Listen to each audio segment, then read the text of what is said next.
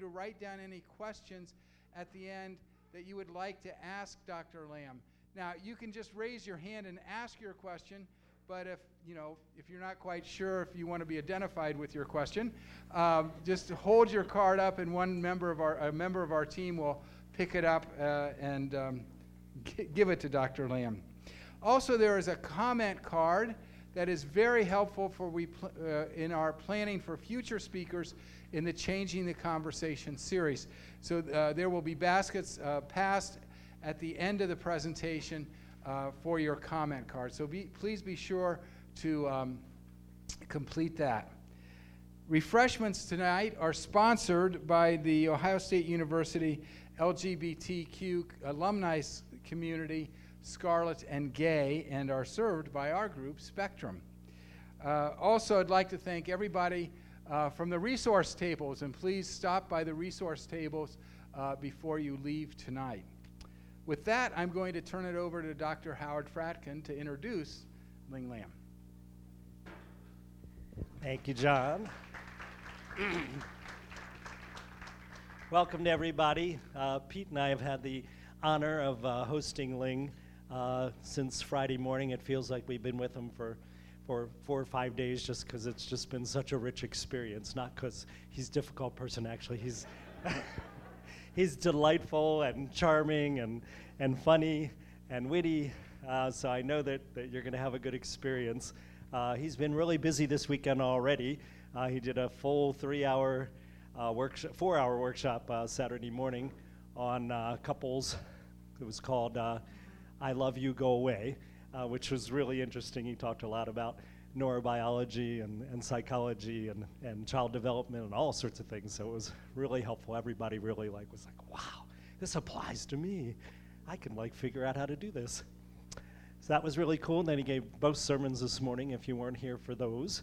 Uh, and he's doing this tonight. And then tomorrow, the Ohio Psychological Association has asked him to do a uh, six hour workshop on complex trauma. Now, this kind of mirrors how Ling lives his life in San Francisco where he teaches uh, part time at Santa Clara University, and he works part time at Google, and he has a private practice. And in between that, he uh, plays with his cat Frodo, and he binges on Project Runway and RuPaul's Drag Show. Um, Ling uh, came to. Sometimes psychologists start out being psychologists, and sometimes we come in a different way. I came through being a recreational, therapeutic recreation specialist, and Ling actually was an engineer first. Now, how many of you know what an HDMI is? A few of you. Okay, good.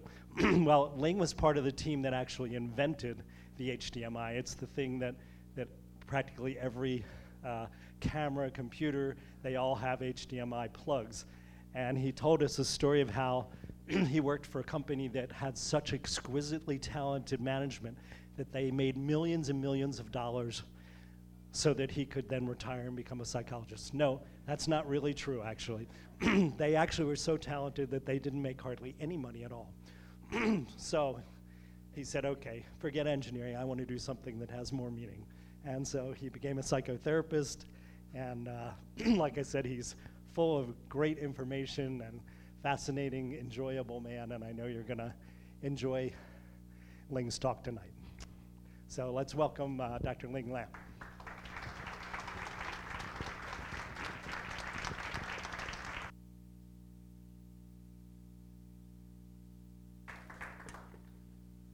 Okay. Um, thank you, Howard. so first of all, I want to get a sense of, uh, uh, first I want, I want to get a sense of, is this on? Okay, it's on. And second of all, I want to get a sense of how many of you were here for either of the sermons this morning? Okay, because that gives me a sense of how many jokes I can re- recycle. so usually I'm a fairly environmentally friendly presenter. I do recycle some jokes. So if you have heard some of the jokes from this morning, um, feel free to laugh again. Okay? Um, so my intention for today, I think for the first 40 minutes or so, is to really pre- share a little bit about my personal journey, as well as present an overall framework to look at pain, shame, and resilience, especially through the lens of the experience of LGBTQI plus people at the intersection of religion and spirituality.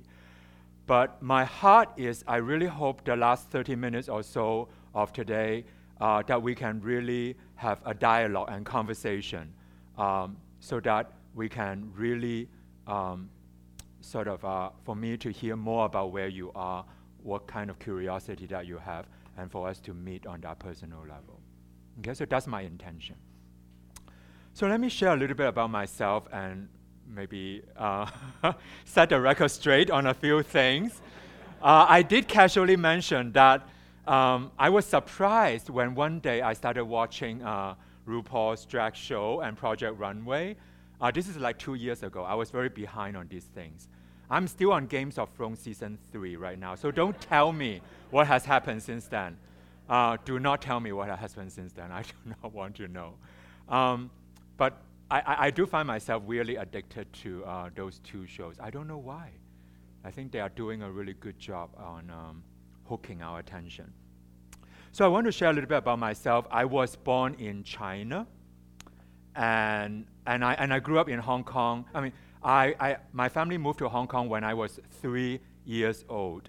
At that time, Hong Kong was a British colony, and they really discriminated against people from China at that time.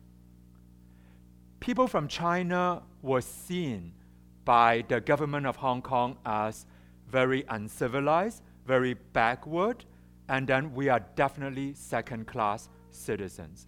And I still remember as a young child, every year I have to wake up at 4 a.m. and line up for hours at the immigration office in order to renew our visa to stay in Hong Kong.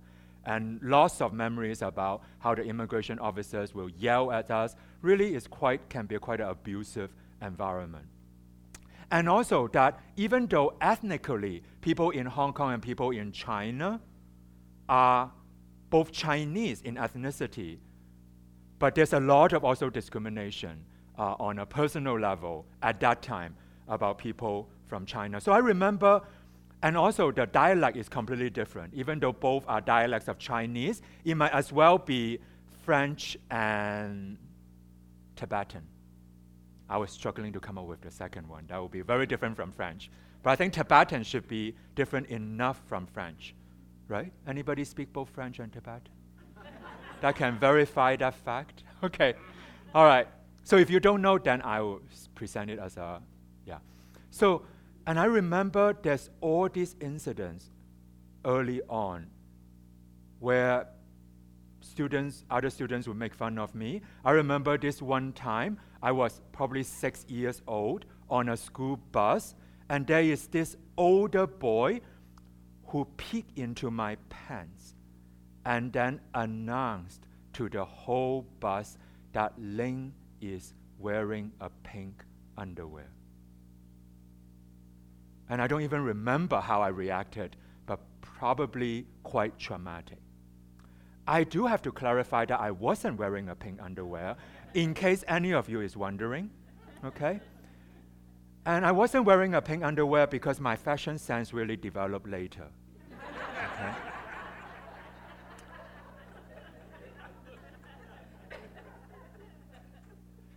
And concurrent with these initially quite difficult experiences, I also started when I was probably six or seven, had an initial sense that there's also other things that are different about who I am. I didn't quite have the language to grasp or even begin to articulate or even frame to myself what it is, but I just noticed there is this emerging sense of being different. I still remember when I was in elementary school, uh, I semi embarrassing. Um, don't judge me. but I remember as a boy in elementary school, there are all these prefects, which are like hall monitors, who are basically responsible for discipline during the breaks uh, in school. And I remember there's this one particular older boy who's a prefect that just really caught my attention. He wa- I was fascinated by him. And I was too shy to do anything. I didn't even know what that means or anything. I was six years old. But I just have this fantasy as a six year old that I, as I was lining up, getting ready to go back to the classroom, as this hall monitor is walking by, this is my childhood fantasy sequence. As he was walking by, I would casually just shrug and I would accidentally touch him, and then I would say, Oh, I'm so sorry. Oh, hi. so, from a very young age, I had this emerging sense that I was different without having any way to sort of describe it or understand it.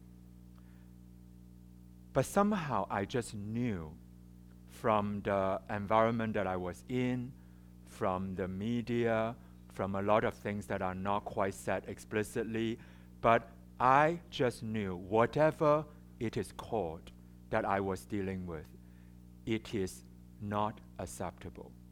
It is not safe to tell other people about this. I didn't even know how I got that idea, but we all exist in a cultural context. And in that cultural and social and political context, there are some dominant stories. And one of the dominant story is there's something wrong with LGBTQI plus people. Isn't that one of the dominant stories that we swim in as we live in society? And I think somehow I just absorbed that dominant narrative and I started believing that this is something unacceptable, there is something wrong with me. It's kind of like if you swim in stinky water long enough, you begin to stink. And we do swim in waters that sometimes are quite stinky. Right? That's not of our making. If any of you do not believe what I just said, I suggest you take a field trip. I can recommend a few places. You can swim in stinky water and you can check it out afterwards. But if you swim in stinky water long enough, you begin to stink. Does that make sense? Like you absorb what's in the environment and it becomes part of you. So that's what happened. That there's something deeply wrong, both because I'm different from other boys, also that I was bullied and other people really show a lot of discrimination and rejection because of my other group membership, which is an immigrant from China to Hong Kong. But I was a reasonably smart kid, so I figured out early on okay, if being, in retrospect, being gay, I just didn't have that word, right? I was actually grew up in a school that are very, very, um, how do I say? Um, they do not do sex edu- education in my schools. Let, let me give you another, another stream of my life before I come back to how I navigate the LGBTQI plus issue in my life. I grew up in an atheist family. Um, however, my parents sent me to Christian schools all my life. That's interesting, uh, unless you, I don't know if it's obvious, but I grew up in an Asian family. Okay? So and my parents, being quite typical Asian parents, they really care about me going to good school and doing well academically. And the good schools are the Christian schools in Hong Kong. So I spent, even though I, my family is atheist, I spent three years in a Catholic school, four years in a Methodist school, and six years in an Anglican school. I have experienced all of it. But I never quite believed because scripture and Bible study, we have Bible study classes. That for me is just an easy A. It helped me improve my GPA. that rhymes. Okay, let me say it again. that Bible study classes is just an easy A and it helped me improve my GPA. All right. Um, so good, good deal. Okay, you don't have to study hard and you get a higher GPA. Because you know what?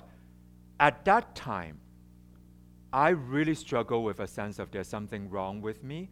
At some point, all the experiences of rejection, all the experiences of I'm different in a way that I cannot describe in word, at some point, I move from I am not loved to I am not lovable. Very small jump. You change just a few letters, but it does make a huge difference, doesn't that? Isn't that true? Because if you are n- not loved, if you just change to a different environment, you can still be loved. But if you start believing that there's something broken and flawed about who you are and that you are not lovable, that oppression goes with you anywhere that you are. For example, I live in San Francisco and I'm a therapist, and I have worked with clients who are LGBTQI. They grew up in small town, conservative Midwest or the South, and they have moved to San Francisco for many years, but that internalized sense of there is something wrong with me, which may manifest as a deep sense of emptiness, a sense of longing, a sense of self loathing, self harming behavior, addiction issues, dysregulated emotions, unstable relationship, dot, dot, dot, dot, dot, dot, dot. Right?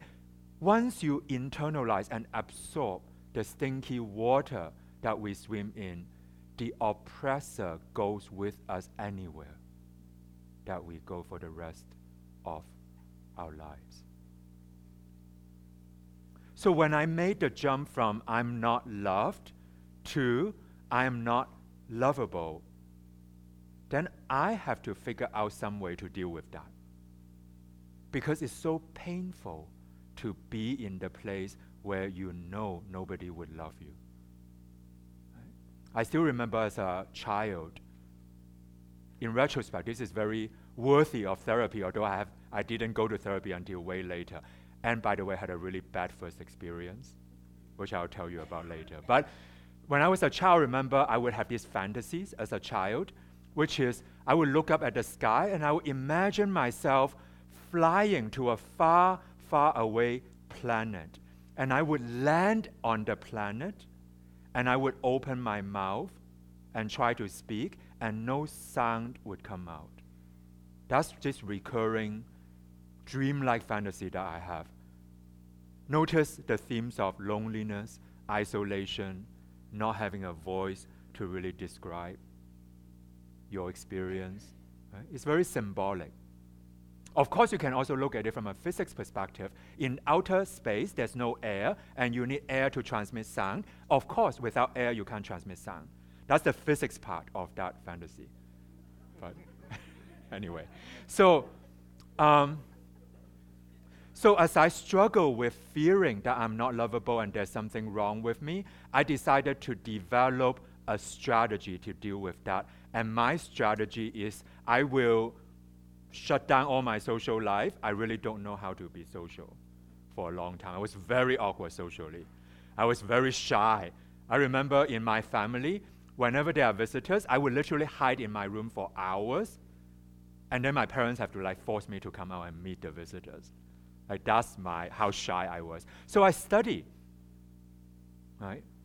I guess when we are faced with situation where we have to find a way towards being accepted, that we all find whatever way that we can in order for us to feel a sense of inclusion and belonging.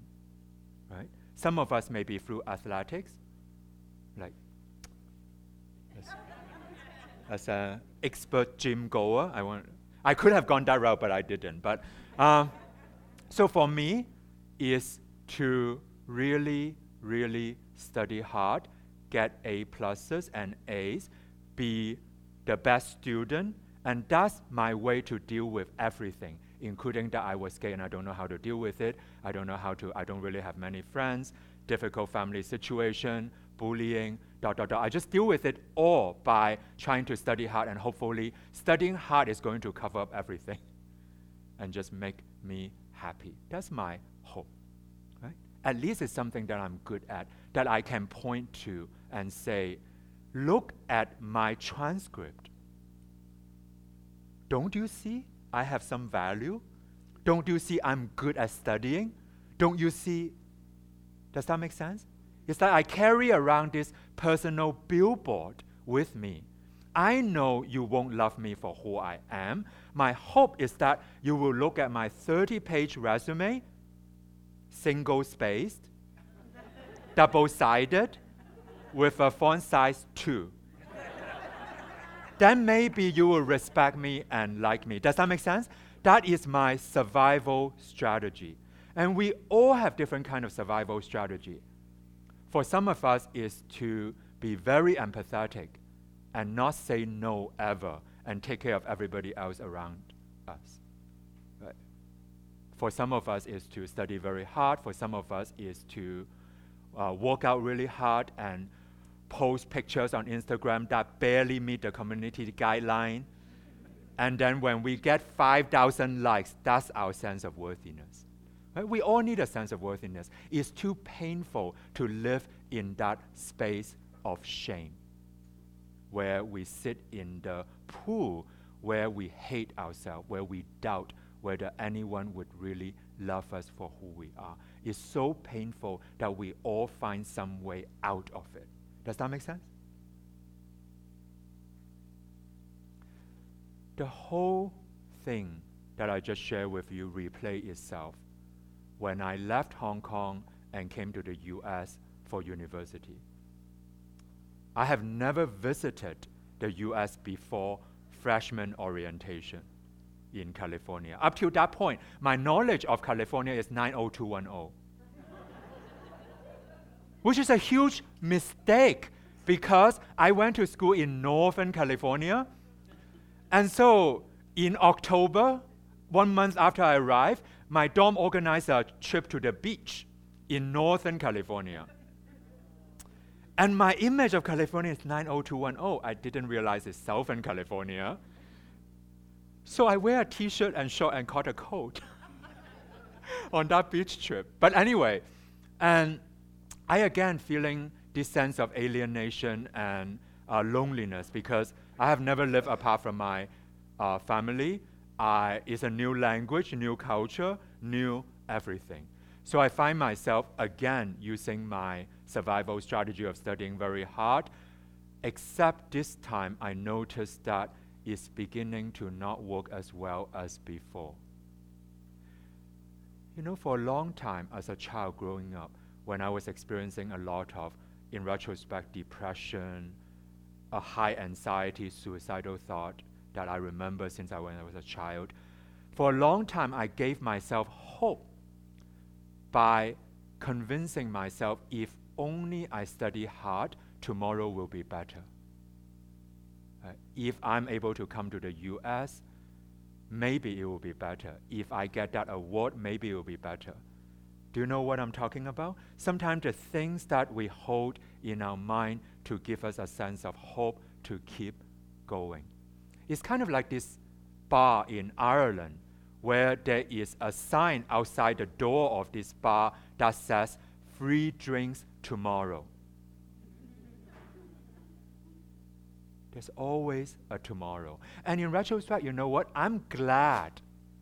I'm glad that I had that strategy that can help give me a sense of hope so I survive. Isn't that right? it does extract a heavy price emotionally and psychologically, but it did help me survive. So it's kind of like a credit card. What saved us earlier, the strategy that we use to protect us from the vulnerability and insecurity, what saved us earlier, we pay the price for the rest of our life if we don't start working on ourselves. Does that make sense? So I was very depressed in freshman year. And then some friends started inviting me. Well, that's it. Actually, let me give you in the right order. Then I decided at this point that I am going to see a therapist on campus. Until this point, I have not shared with anyone that I'm gay. So I went to see a counselor. And for the first three sessions, I didn't talk about anything important because I want to say, is it a safe space?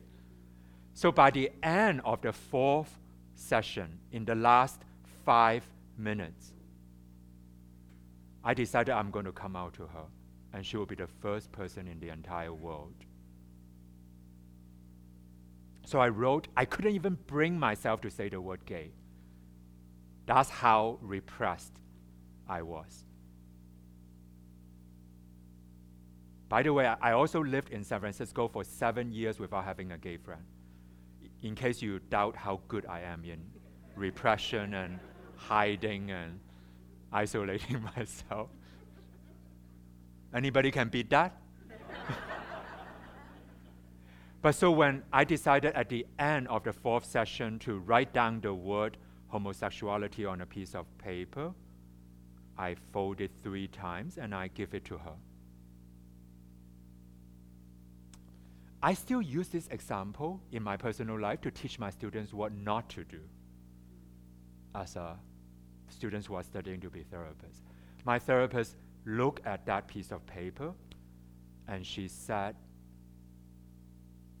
Oh. And then there's a pause. And then she said, I don't specialize in working with this issue. But there is a specialist in our counseling center who really specializes in working with LGBTQ issues, and I'll refer you to him. She probably come with good intention, but let me tell you how I felt.